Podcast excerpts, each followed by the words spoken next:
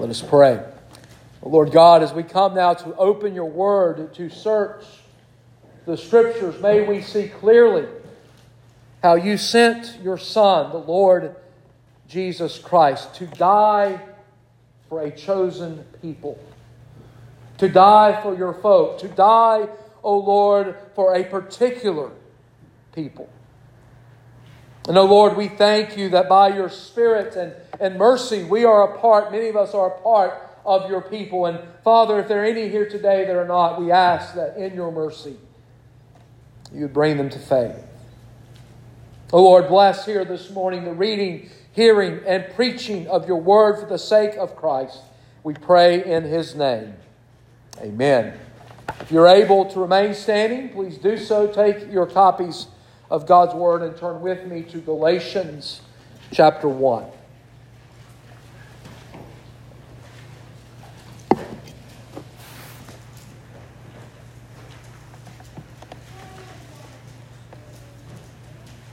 As you're turning there, just a, reminder, we're going to be going to a lot of different passages again this morning. We'll begin here in Galatians 1. I'll, I'll read many passages for you, but there are also some others that we'll go to this morning as we are here to consider the, the fifth point uh, of salvation, limited atonement. And so this morning, Galatians 1, we'll begin at verse 3, and we're going to read through verse 5, but verse 4 is that key text for us here this morning. Hear now the word of God. It is infallible, it is inerrant, it is God speaking to us, so let us pay close attention.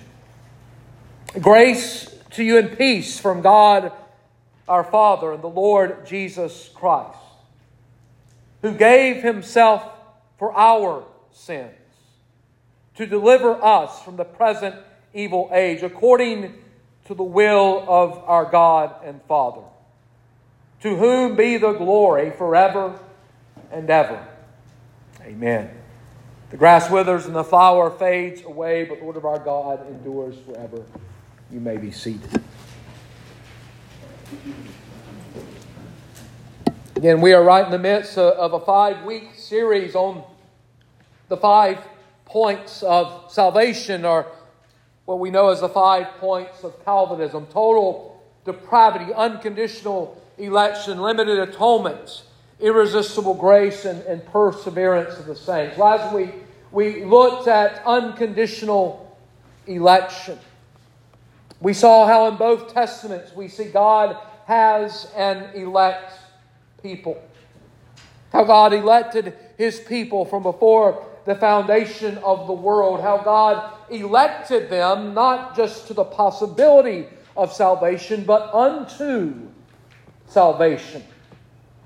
We looked at God's sovereign or God's sovereign mercy in election and God's election and his absolute sovereignty.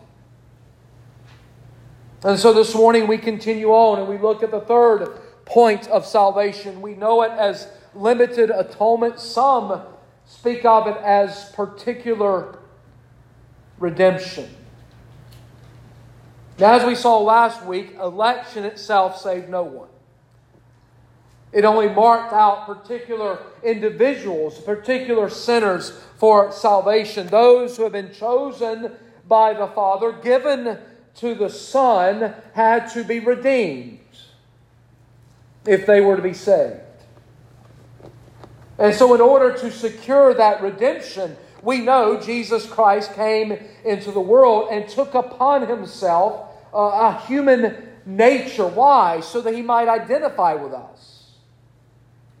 So that he would act as our legal substitute. And so Christ, acting on behalf of his people, perfectly kept the law of God in every way, in thought, in word, and in deed. He worked out a perfect righteousness which has been imputed or credited to them the moment they are brought to faith in the Lord. What we're going to see this morning is this Christ's redeeming work was definite in design and in accomplishment. It was intended to render full and complete satisfaction for the elect, for God's people, and it actually secured salvation for them. It secured salvation for the elect of God. That salvation which Christ has secured for his people, it includes everything that is needed, everything involved in, in bringing his people into a right relationship with God, including the gifts of faith and repentance. And what we'll see here this morning is that all for whom Christ sacrificed himself will be saved infallibly. Now, all who are Calvinists agree that Christ's obedience and suffering were of infinite value, and that if God had so willed for every man to be saved, nothing more would have to have been done.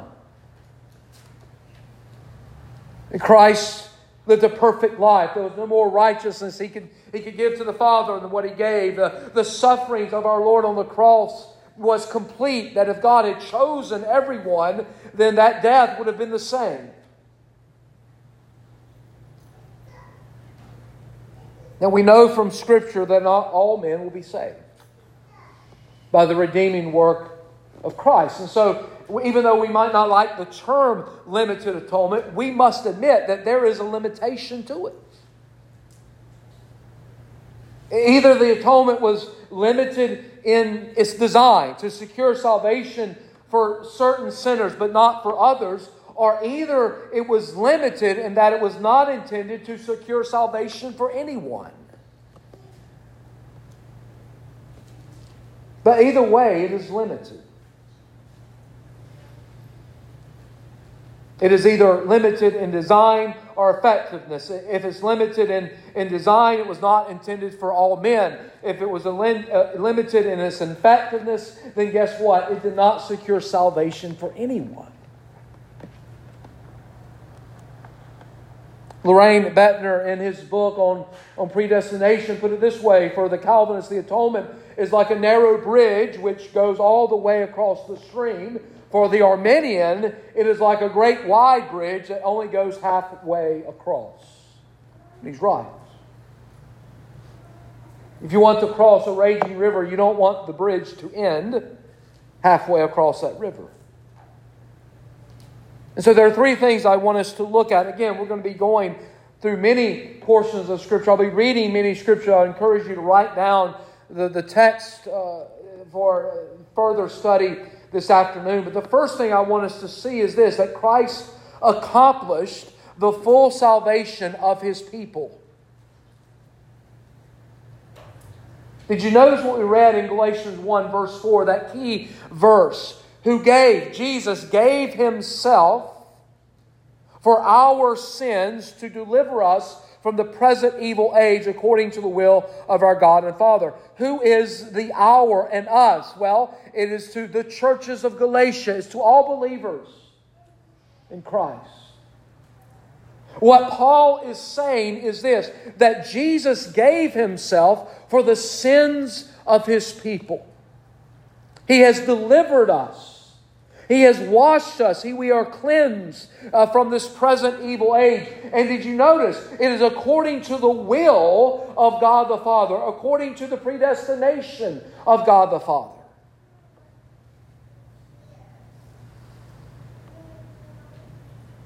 When the angel came to Joseph, that angel said to him, She will bear a son, and you shall call his name Jesus, for he will save his people from their sins. In Titus 2 and verse 14, we read that Jesus gave himself for us to redeem us from all iniquity, to purify for himself a people of his own who are zealous for good deeds. And in 1 Peter 3:18 we read for Christ also died for sins once for all, the righteous for the unrighteous, that he might bring us to God, being put to death in the flesh, but made alive in the Spirit. You see what the, the scriptures teach us that, that Christ came not to enable men to save themselves, but to save sinners. Jesus didn't come to give you the possibility to save yourself. He came to save you if you're found in Christ. Now, that's a real problem for us, isn't it? Because we want the glory for ourselves. We want to say that we have followed Jesus. It was our own doing. And yet we know that even the gifts of faith and repentance have been given to us by God so that we might cry out unto the Lord. But Jesus, in his redemption, accomplished our full salvation. The scriptures also declare that as a result of what, that Christ died and suffered, that his people are reconciled to God, justified, given the Holy Spirit who regenerates and sanctifies them. Christ, by his redeeming work, secured reconciliation for his people. Paul says this in Romans 5 and verse 10 For a while we were enemies, we were reconciled to God by the death, death of his Son. Much more, now that we are reconciled, shall we be saved by his life. He says in Colossians 1 21 and 22, And you who once were estranged and hostile in mind, doing evil deeds, he is now reconciled in his body of flesh by his death, in order to present you holy and blameless and irreproachable before Him. You see, as Jesus died on the cross, He, he died on the cross so that those who come to Him in faith, all for whom He died, would be saved to completely, nothing left. Uh, Christ secured the, the righteousness and pardon needed for or by his people for their justification.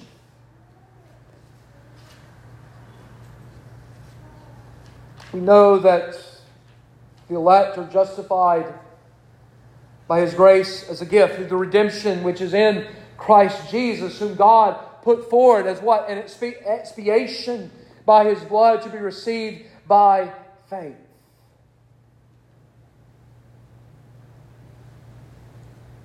Christ also secured the gift of the Spirit, which includes the regeneration and sanctification of all that he came to die for. Titus 2:14 Christ who gave himself for us to redeem us from all iniquity to purify for himself a people of his own who are zealous for good deeds.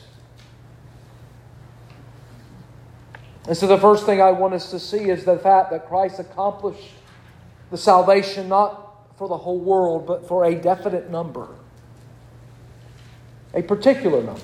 Now, we don't know that number, do we? We know this is not for 144,000.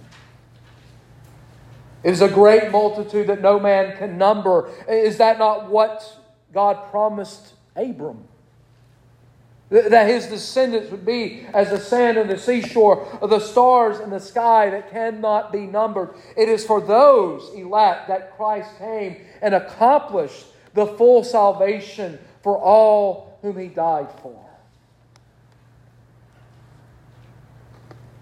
But the second thing I want us to see and understand is this that Christ fulfilled the terms of the covenant of grace to save his people. Now we know that God the Father, God the Son, and God the Holy Spirit, they, they entered into what we call a covenant of redemption with one another to, to, to put into motion the, the covenant of grace that we hear about and see for the first time in Genesis 3. And then we see the, the slow expansion of that covenant throughout the Old Testament. We see the, the new covenant mentioned in Jeremiah 31. We hear of that new covenant as Jesus uh, gave us the, the Lord's Supper, that the, the wine represents the blood of the new covenant. We see Jesus fulfilling all that is necessary in his life, death, and resurrection. And we know this that Jesus was sent into the world by the Father not to save the whole world, but to save the people whom the Father had given to him. Turn over to the Gospel of John. Now, we'll be beginning this Gospel in a few weeks on Sunday evenings.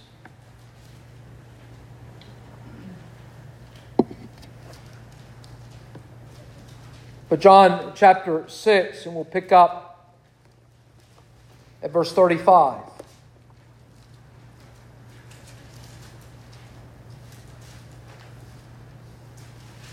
Jesus said to them, I am the bread of life. Whoever comes to me shall not hunger, and whoever believes in me shall never thirst.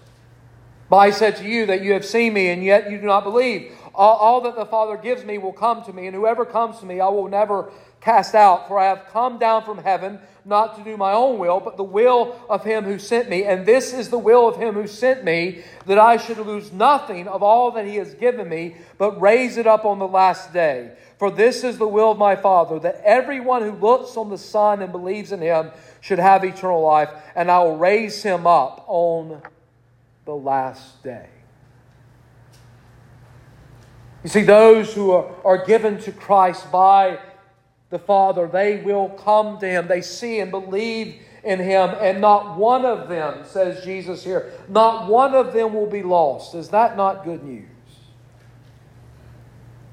There is not one man, woman, or child for whom Jesus Christ has died on the cross that will be lost.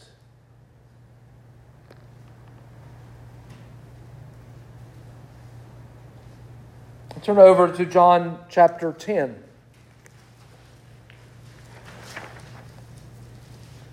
Here we find Jesus telling us he is the good shepherd, and as the good shepherd, who does he lay down his life for? He lays down his life not for the goats but for the sheep.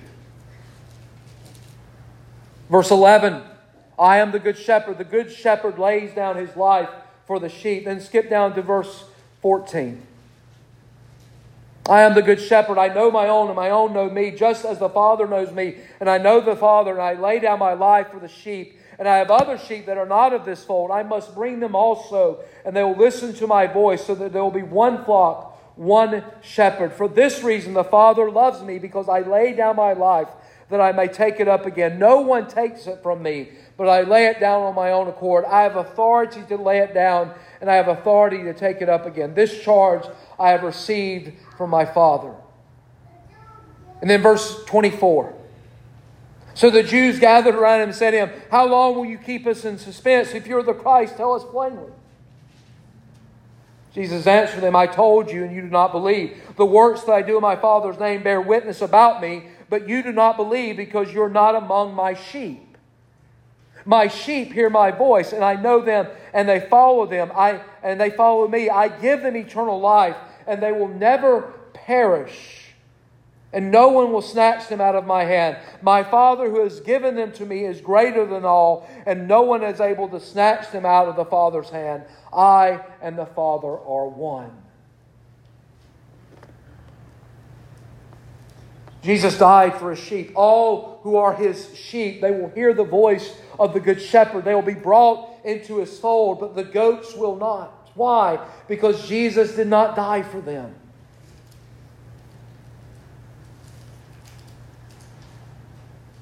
But then turn to John chapter 17 because we see how Jesus has done all to save his people in his high priestly prayer as he prayed for his disciples.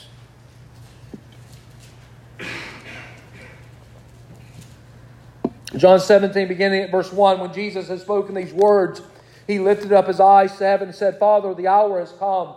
Glorify your Son, that the Son may glorify you since you have given him authority over all flesh to give eternal life to all whom you have given him. And this is eternal life, that they know you, the only true God, and Jesus Christ, whom you have sent. I have glorified you on earth, having accomplished the work that you gave me to do. And now, Father, glorify me in your own presence with the glory I had with you before the world existed.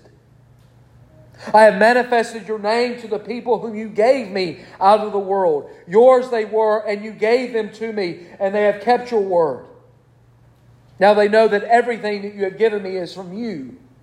For I have given them the words that you gave me, that they have, and they have received them, and have come to know the truth that I came from you, and they have believed that you sent me. I am praying for them. I am not praying for the world, but for those whom you have given me, for they are yours. All mine are yours, and yours are mine. I am glorified in them. And I am no longer in the world, but they are in the world. And I am coming to you. Holy Father, keep them in your name, which you have given me, that they may be one, even as we are one.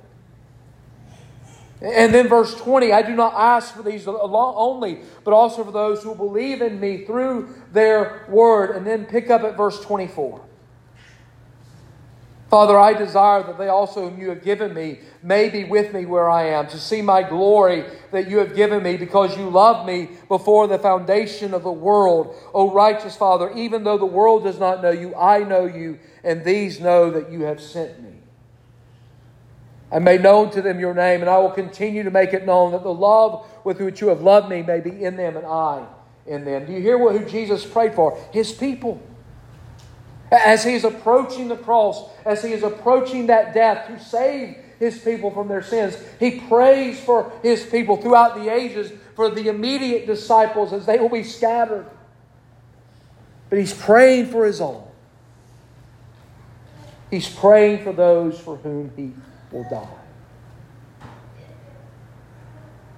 And so that brings us to the last point, which is a very important question that we must answer. Did Christ die for all men?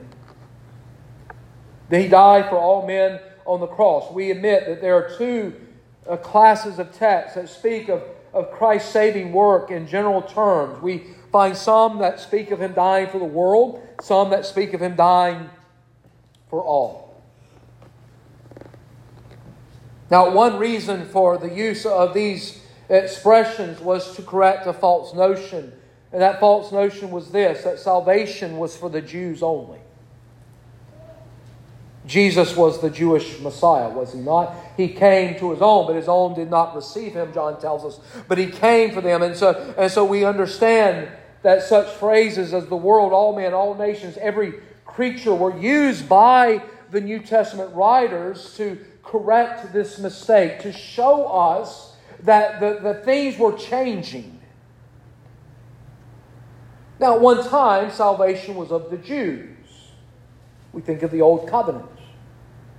God uh, spoke to the Jews. He redeemed his, his people uh, out of Egypt. He made them into a great nation. But then we see that same nation rebelling against their God, rebelling against their Redeemer. And, and he, he becomes so angry that he sends them into captivity preparing them for the Messiah. The Messiah comes and they reject him by and large. And, and then we understand that Gentiles are being brought into the kingdom. And what do we see in the book of Revelation? We see people from every nation, tongue, and tribe who are part of the elect of God for whom Christ died, worshiping him. And so we admit there are some passages that speak of all or world, but there are also passages which speak of the saving work of Christ in definite terms. In definite terms, such as Acts 20 and verse 28. You know what Paul is doing there? He's talking to the elders of Ephesus at Miletus.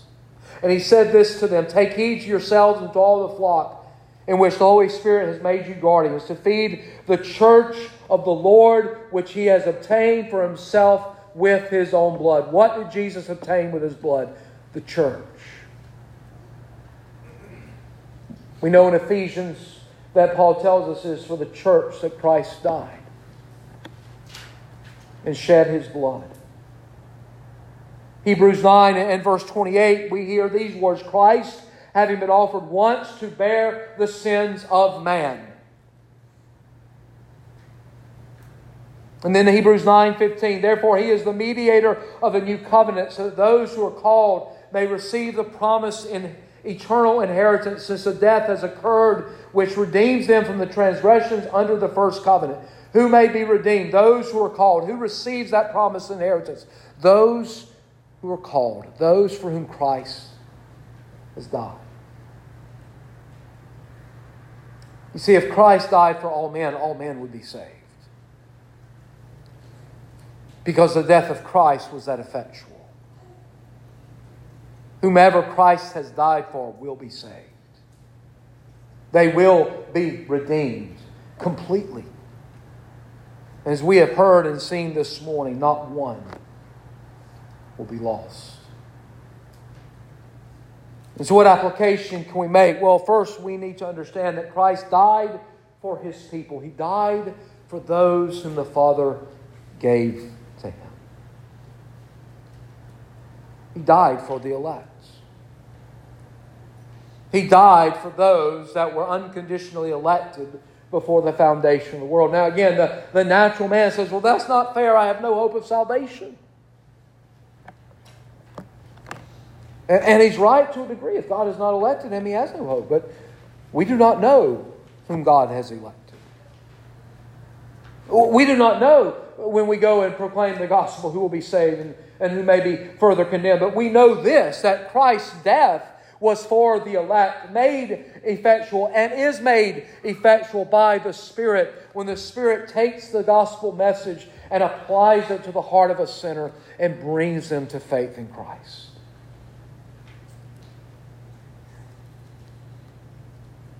Now, again, if God had chosen to save all men, Christ's death was sufficient for that. His life was sufficient for that. His resurrection was sufficient for that.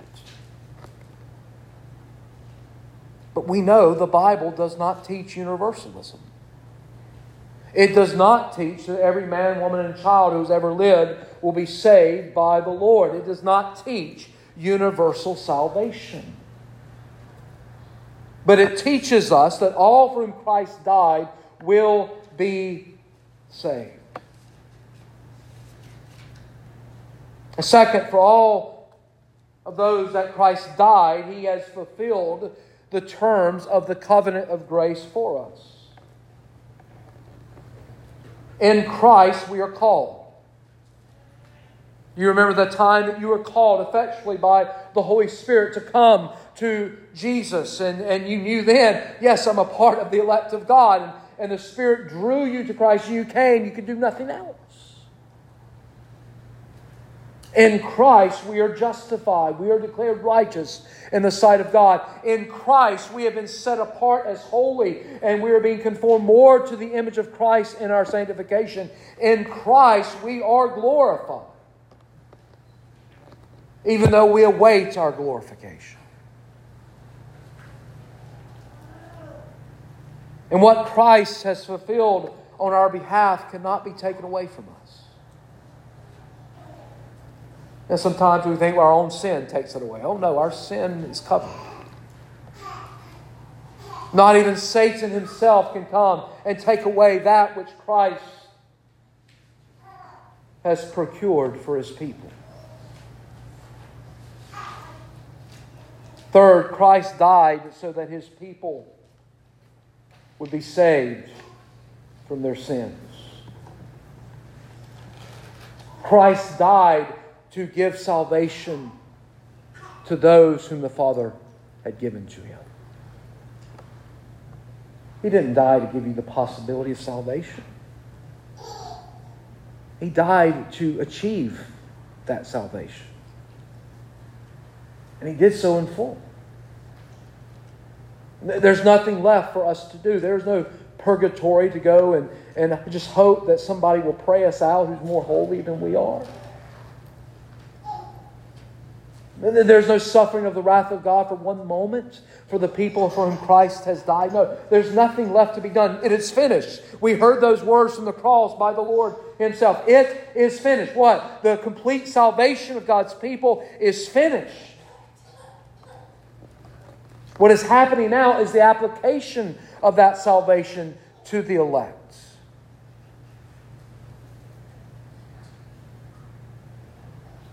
And then finally, has the death of Christ been made effectual to you and for you? How do you know? Well, have you ever turned from your sins and put your trust in Jesus?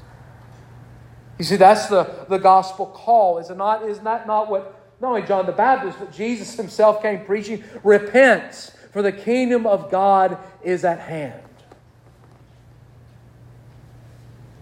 And that is the same message that we preach this morning. Repent, for the kingdom of God is at hand, and Messiah has come, and he has come to, to purchase salvation full and free for his people and, and to apply that by his Spirit to those who are called to the Son.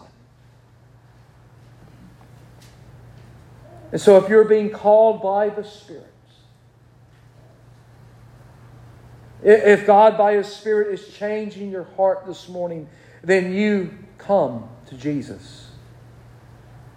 You turn from your sin, you fall down at the feet of Christ and you say, Lord Jesus, save me, a sinner. And if the Spirit is doing that in you, let me tell you that it is, it is with great confidence that I can say, if the Spirit is now drawing you to Jesus, then you are part of the elect of God.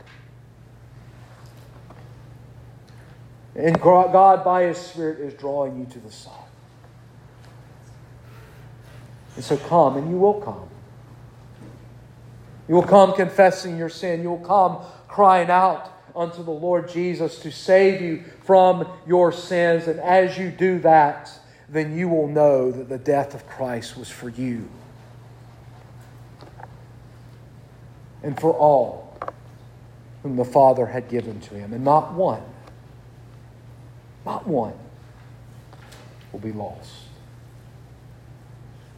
May God add his blessing to the reading, hearing, and preaching of his word. Let us pray. Father in heaven, we thank you this morning that you sent your Son to die for your people, to die for those that you chose from before the foundation of the world. And Father, we thank you that many of us who are here this morning, that we are part of your family because of what Jesus has done for us. Lord, I pray now for one who may not be sure but yet you might be dealing with them. Oh Lord, by your Spirit, call them from their wickedness and their sin and call them unto the Lord. Change their heart. Give them the very gifts of faith and repentance whereby they can cry out unto Jesus and be saved. And Father, we thank you that as you do such a work in us, we know that Jesus died for us and that he was wounded for our transgressions. We pray this in Jesus' name. Amen.